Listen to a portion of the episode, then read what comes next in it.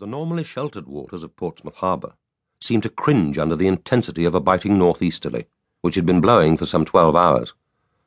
The whole anchorage was transformed into an endless mass of cruising whitecaps, with lively catspaws to mark its progress around the many black and buff hulls of moored men of war, making them tug violently at their cables. It was late March, a time when winter was still reluctant to release its grip and eager to display its latent power. One of the largest ships, recently warped from the dockyard, where she had suffered the indignities of repairs to the lower hull, was a second rate Black Prince of 94 guns, her fresh paintwork and black down rigging shining like glass from blown spray, and a brief rain squall, which even now had reached as far out as the Isle of Wight, a dull blur in the poor light. Black Prince was one of the most powerful of her kind, and to anyone but a true sailor, she would appear a symbol of sea power the country's sure shield.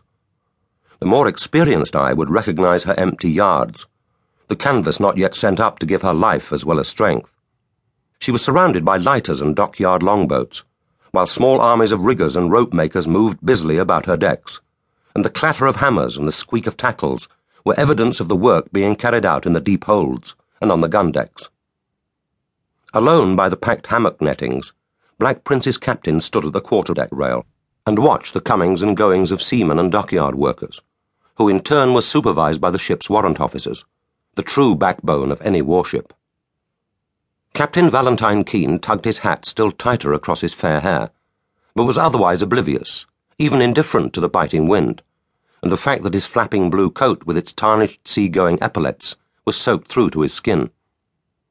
Without looking, he knew that the men on watch near the deserted double wheel were very aware of his presence a quartermaster, a boatswain's mate, and a small midshipman, who occasionally raised a telescope to peer at the signal tower or the Admiral's flagship nearby, a sodden flag curling and cracking from her main truck. Many of the men who had served the guns around him when they had fought and all but destroyed the big French three decker off the coast of Denmark had been taken from his command, while the ship had undergone repairs from that short, savage embrace. Some for promotion to other vessels, others because, as the Port Admiral had put it, My captains need men now, Captain Keene. You will have to wait. Keene allowed his mind to stray back over the battle. The terrible sight in the dawn when they had gone to assist Rear Admiral Herrick's Benbow in his defence of a twenty ship convoy destined for the invasion of Copenhagen. Shattered, burning hulks, screaming cavalry horses trapped below in the transports, and Benbow completely dismasted. Her only other escort capsized. A total loss.